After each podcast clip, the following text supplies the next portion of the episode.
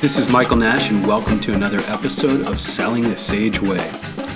So, sales devs and AEs ask me all the time how much credibility do I really have when selling a solution to a CMO, VP of Enterprise Security, Chief Experience Officer, Director of HR, or any other title when I've never done any of those jobs? I mean, why are these people going to ever trust me and take my point of view seriously? Well, it's a good question. But if you're a BDR or AE, this is your job. You must be able to have productive conversations and connect with these types of people in order to create leads, build quality pipeline, manage opportunities, and ultimately win business. Well, guess what? I've got some very, very good news. You have a secret weapon, you just need to deploy it. Is it your deep understanding of your product's features and capabilities? Well, that's important, but no. Is it your business acumen when it comes to the financial jujitsu and ROI your solution can deliver to your customers? That's also important, but that's not it either.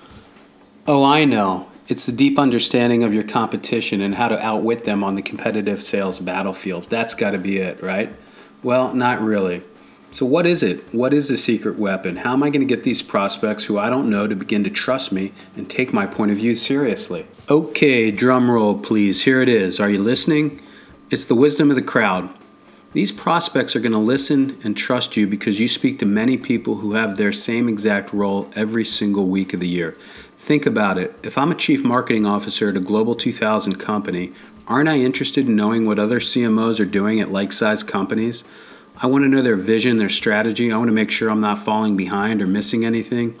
If I run security operations for a large consumer bank, Aren't I interested in hearing about what other, what other heads of security operations are doing in my industry? Well, as a sales dev or an AE who speaks with these people every day and every week, you need to be that connective tissue. If you're doing your job well, and of course I'm here to train and coach you on how to do that, you're going to have a deep understanding of these people's challenges, opportunities, vision, tactics, partnerships, etc. It's like being inside the velvet rope. The people you are talking to will want to know what their peer group is doing or not doing. Think about the numbers for a second. Let's say you're selling a CX marketing platform and your target customer is CMOs or directors of digital marketing in the life sciences space. Maybe you talk to one to two a week. That's 50 to 100 CMOs or directors you have conversations with on an annual basis.